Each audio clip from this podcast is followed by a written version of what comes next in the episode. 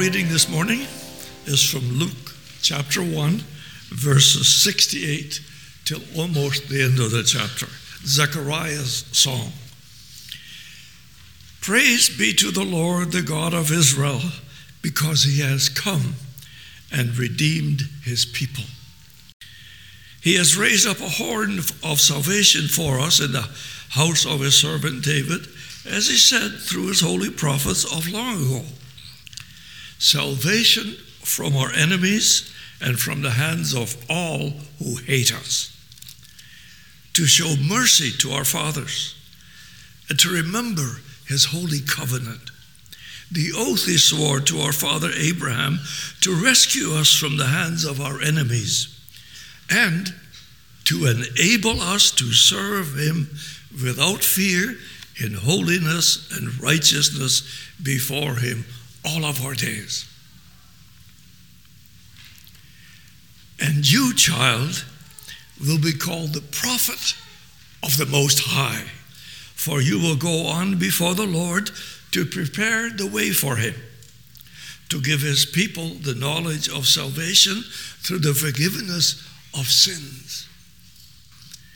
Because the tender mercies of our God, by with the rising sun will come to us from heaven, to shine on those living in darkness and in the shadow of death, but to guide our feet from, but to guide our feet into the path of peace. This is the word of the Lord.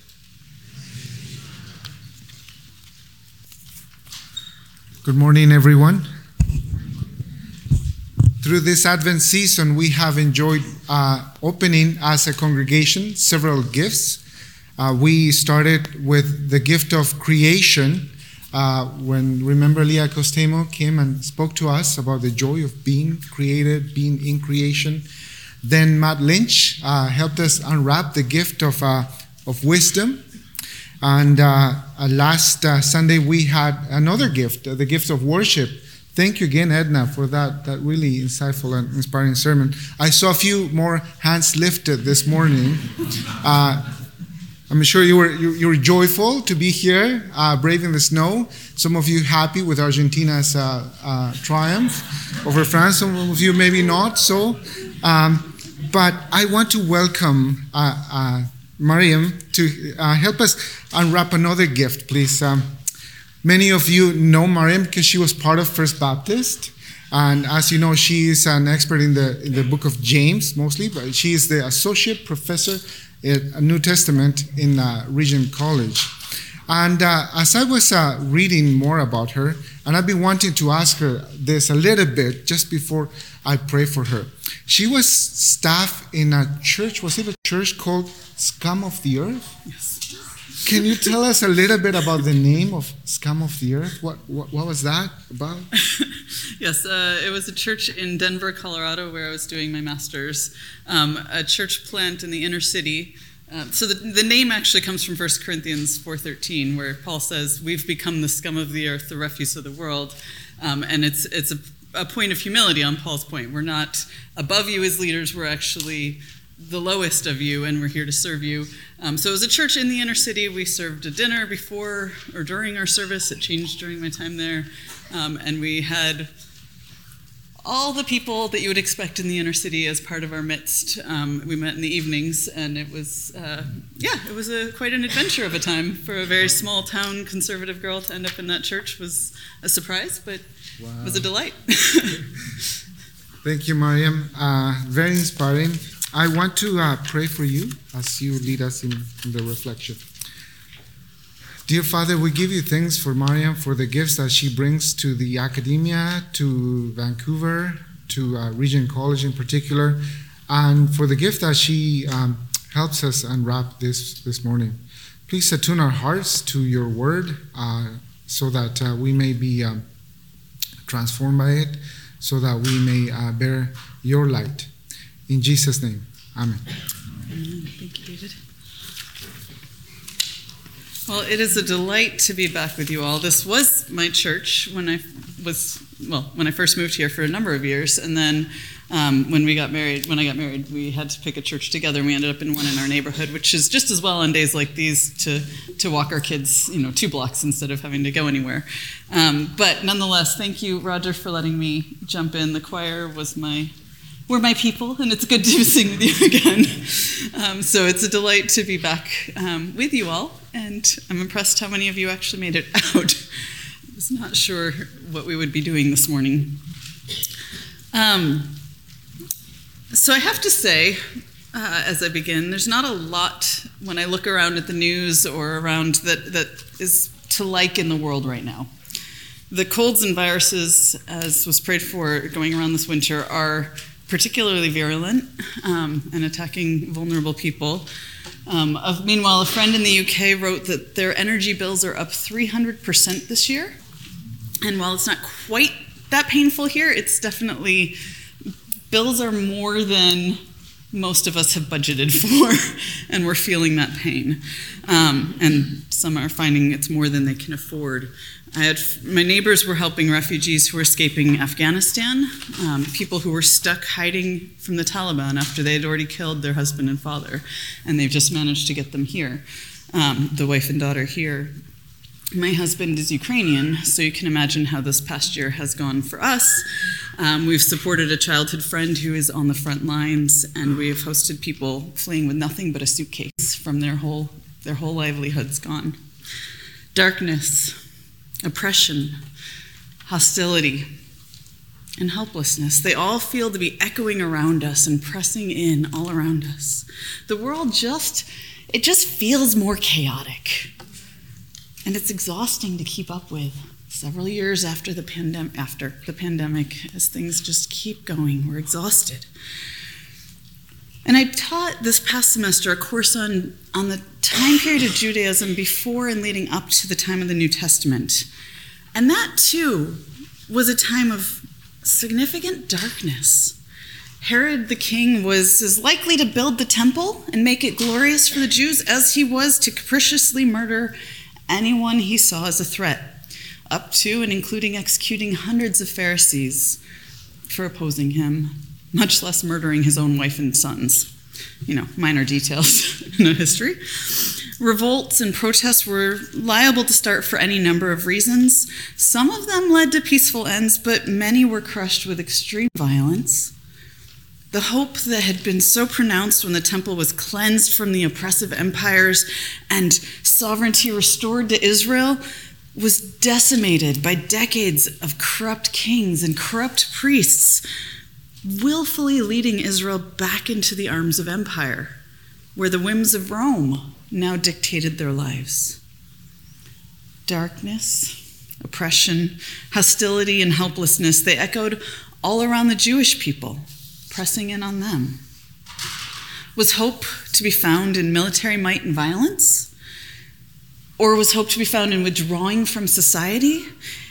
Or in, in the control found in seeking to be extra good, follow all the rules in the hopes that God would relent and rescue them? How do we respond to these times of darkness? Seeking to control every last detail of our lives in an attempt to at least push the darkness from my little realm. Escape to fantasies of when we all get to heaven, and then we, therefore we can ignore the situations around us which we have no control over. Or we can get intensely invested in social justice issues or fall into despair about humanity's ability to actually bring about justice. How do we cope? And what difference does the advent of Jesus actually make? In how we respond. Does it? Or do we functionally forget in our daily lives? We worship God on Sundays, we light our Advent candles, but we feel the responsibility to solve our worlds by ourselves during the week. I find myself readily falling into that kind of praxis without meaning to. Does Jesus make a difference? Today I want to look at two songwriters, two prophetic anthem singers who firmly, firmly believed that this baby would change everything about the darkness around them. That this baby was, in fact, the answer to all the injustice and oppression that they faced. That he was, in fact, bringing the light of salvation to their darkened world. And this salvation is, was, is in all its fullness, both salvation amidst the darkness of this world, bringing justice and peace to troubled peoples, but also salvation for the future, the type of salvation we may more often think of.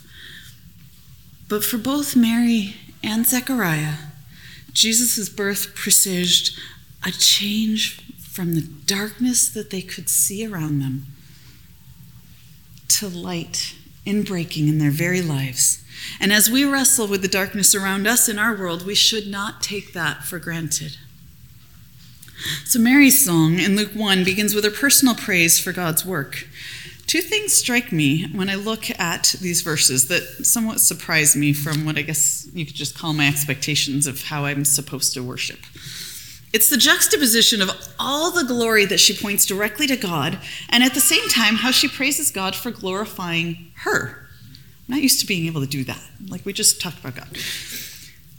My soul magnifies the Lord, and my spirit rejoices in God my Savior, for he has looked with favor on the lowliness of his servant. Surely from now on, all generations will call me blessed, for the mighty one has done great things for me, and holy is his name. The glory goes entirely to God, whom she calls the Lord, God my Savior, the mighty one. It is entirely God's work that is in her focus, particularly in this moment when Elizabeth has just greeted her with recognition for the work that God has done. She, Mary, Elizabeth greets her and recognizes Mary as the mother of my Lord, saying, Why has the mother of my Lord come to visit me? Elizabeth's acknowledgement must have been such a powerful affirmation moment for Mary to finally be able to put into words the thoughts and the praises that had been brewing in her mind since the angel's visit. And Mary can finally verbalize this great work of God that has also lifted her from obscurity. And that theme then affects how she processes the rest of this, the implications of this miraculous conception. If God can look in favor on her, her humbleness, then her confidence in how God will act in other situations is not a mere intellectual theology, head knowledge from scripture she's memorized, but it's experiential. She rejoices with Elizabeth in God's mercy, which is for those who fear him, something they both have now experienced in miraculous ways. Now, why do I highlight this? It seems to me that sometimes our difficulty in remembering the relevance of Jesus to the darkness of our world has a lot to do with our own lack of experience. We can't seem to say with any confidence that the Lord has looked with favor on the lowliness of his servant and has done great things for me. This perspective, however, would be a game changer for our daily lives because we would be more prone towards looking for God to keep working when we can say these things. Now, my father was ill for 25 years with a degenerative illness. And towards the end of his life, some of his final words were, God has been good. He could say this because he spent those years of illness pointing at moments where he had seen God at work. A doctor just happened to have read an article on an experimental treatment and passed by his room when he was crashing and suggested that they try something different and saved his life. Or before that, in Vietnam, bombs struck at the desk he'd been sitting at just moments before when a whim to go outside had struck him. He cultivated eyes that said, God has been good to me, even as he struggled with being stripped of his work, his freedoms, his health, his memory, even Indeed, the world was dark to him. But he had experienced the goodness of God, and so he continued to look for it. Maybe some of us long to experience the goodness of God in our darkness. Maybe others of us have. But we've forgotten, and our focus has shifted like, like Peter's in the storm on the water our focus shifts to the darkness around us, away from the goodness of God. And so may we all find an Elizabeth in our life who can re unlock in us that praise and remind us that God has been good, no matter our circumstances. The rest of Mary's song then looks at God's salvation, his mercy, as she calls it, and how that plays a very pragmatic role in this world. While he has looked with favor on Mary's lowliness, he has scattered the proud in the thoughts of their hearts. He has brought down the powerful from their thrones and lifted up the lowly. He has filled the hungry with good things and sent the rich away empty. These are less experiential. The proud in Mary's world actually remained proud. Herod remained on the throne, and as king, directly threatened Jesus' life as an infant, forcing the family into flight as refugees to Egypt. Rome remained the empire in power, and it was under Roman authority and by Roman method that Jesus would eventually die. The proud and the powerful remain on their thrones no matter uh, Mary's proclamation. Putin still gloats at destroying Ukrainian power grid and freezing civilians. Life under the Taliban com- continues to be deadly. Famine again devastates in sub Saharan Africa, exacerbated by corrupt leaders. And so on and so on. On smaller scales, some struggle to thrive under prideful bosses who delight in letting others know their place. The arrogant within some social circles can silence those who dissent their ideologies, as can be seen in doctors who find themselves in a moral dilemma around medical assistance in dying. The powerful seem to remain on their thrones, no matter the attempts to reason with them or to pray for relief. But Mary is adamant.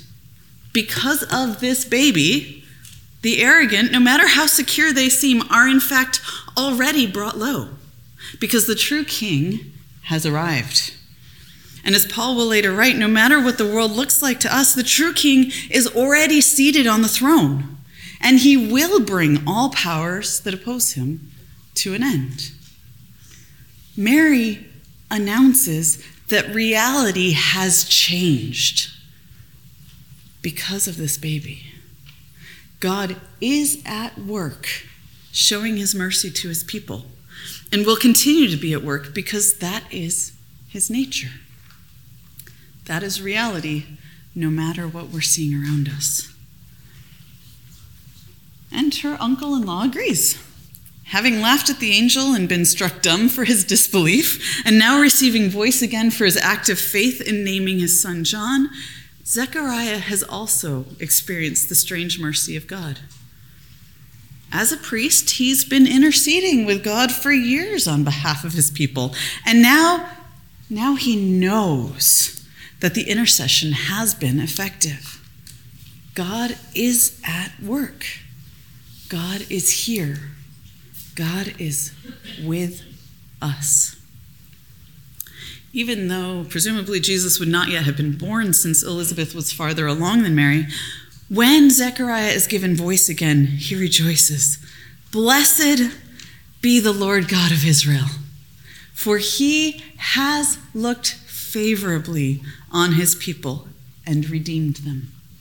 He has raised up a mighty Savior for us in the house of his servant David. He has, as he spoke through the mouth of his holy prophets from of old, that we would be saved from our enemies and from the hand of all who hate us.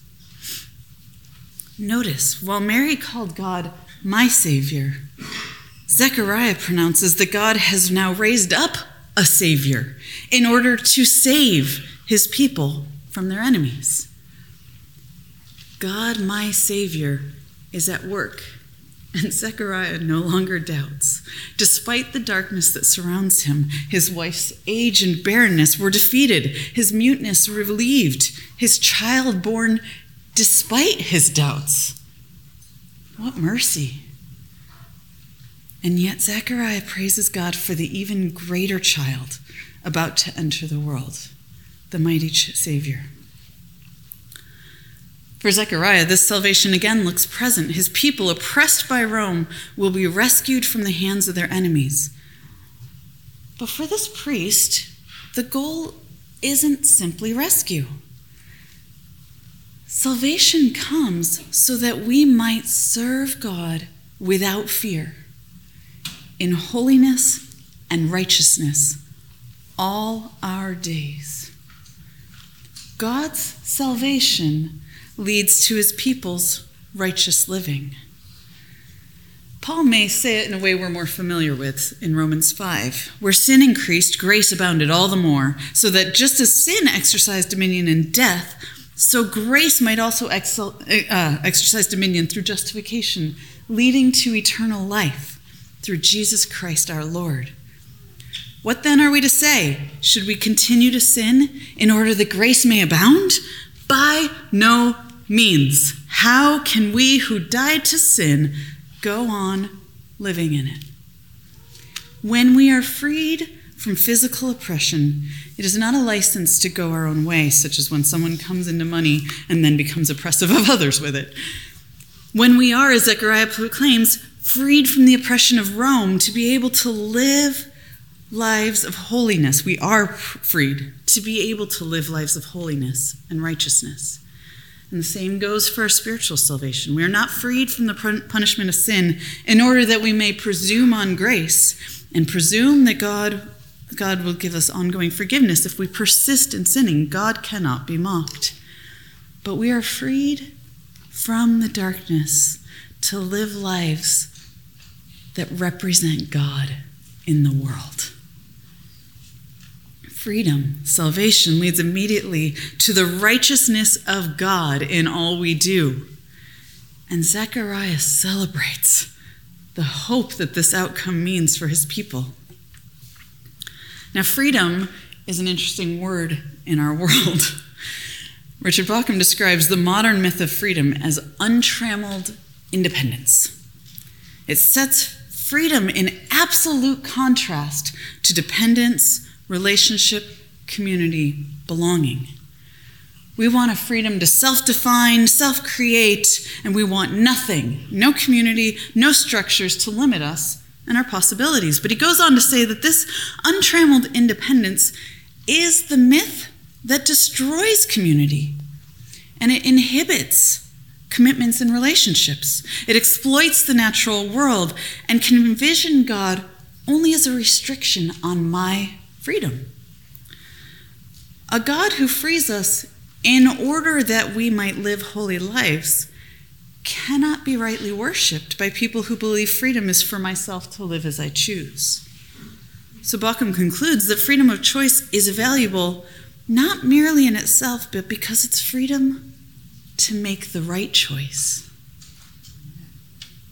It is the freedom to choose good and thereby become good that matters.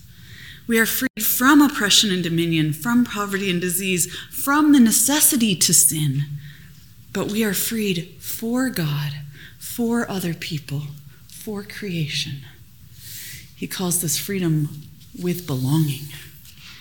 We are freed from sin in order to become the image bearers of God that we were made to be. Free to choose not good or evil, but the freedom to perf- express the perfect goodness of God in our own being. Our freedom is perfected when, through the choice of good rather than evil, we obtain the freedom simply to be good. Our freedom, our salvation serves to make us lights, an imitation of the true light of the world who came into the world at Christmas. So, in some small way, I mean, not the fullness of it, but in some small way, we also inherit John's call then.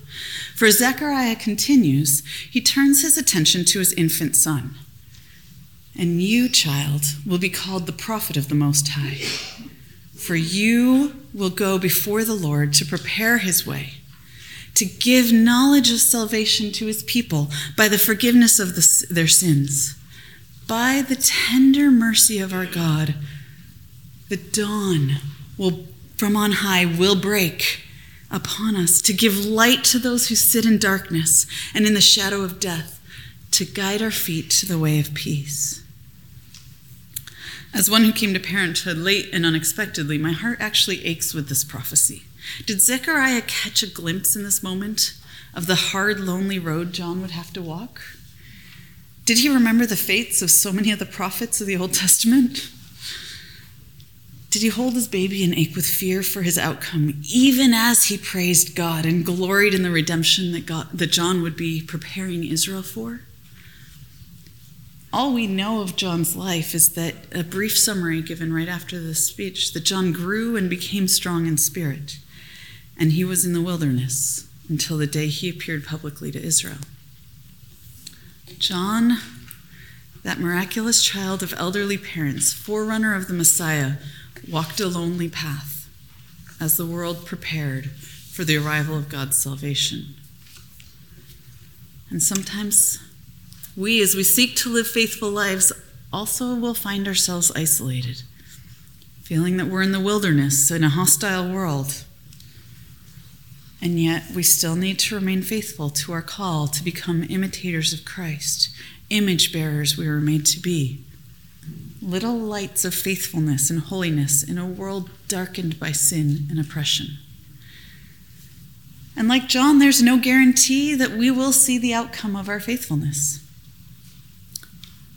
But that makes the outcome no less certain. The powerful rulers have been toppled, the prideful scattered, announces Mary. She uses the past tense. By the tender mercy of our God, Zechariah says. Hear that. By the tender mercy of our God, this light for salvation will dawn. The world will be put right through the one who guides our feet on the path of peace. What a beautiful promise. I long for the day when our feet walk the path of peace wholeheartedly all around the world. And we hold, therefore, to the promise that Jesus gave us in John 14. A promise, I think, is fulfillment of Zechariah's prophecy. Peace I leave you. My peace I give you, not peace as the world gives. Do not let your hearts be troubled. Do not let them be afraid. We walk the path of peace in confidence despite the darkness, despite the trouble, the oppression, all the hostility around us, not because we're stronger and we've grit our teeth harder, but we've caught a glimpse of the dawn that is breaking in. We can face the darkness of our world with assurance, not because we're in control, but because we know that the light has broken into this world, and we now have the Spirit of Christ guiding us, setting us free to be holy, to be righteous, ourselves lights in the darkness, shimmering reflections of the light of Christ Himself. At Christmas, the light for salvation entered our world. And that makes all the difference as we look at the darkness around us. Nothing may seem to have changed, but everything has changed. Amen.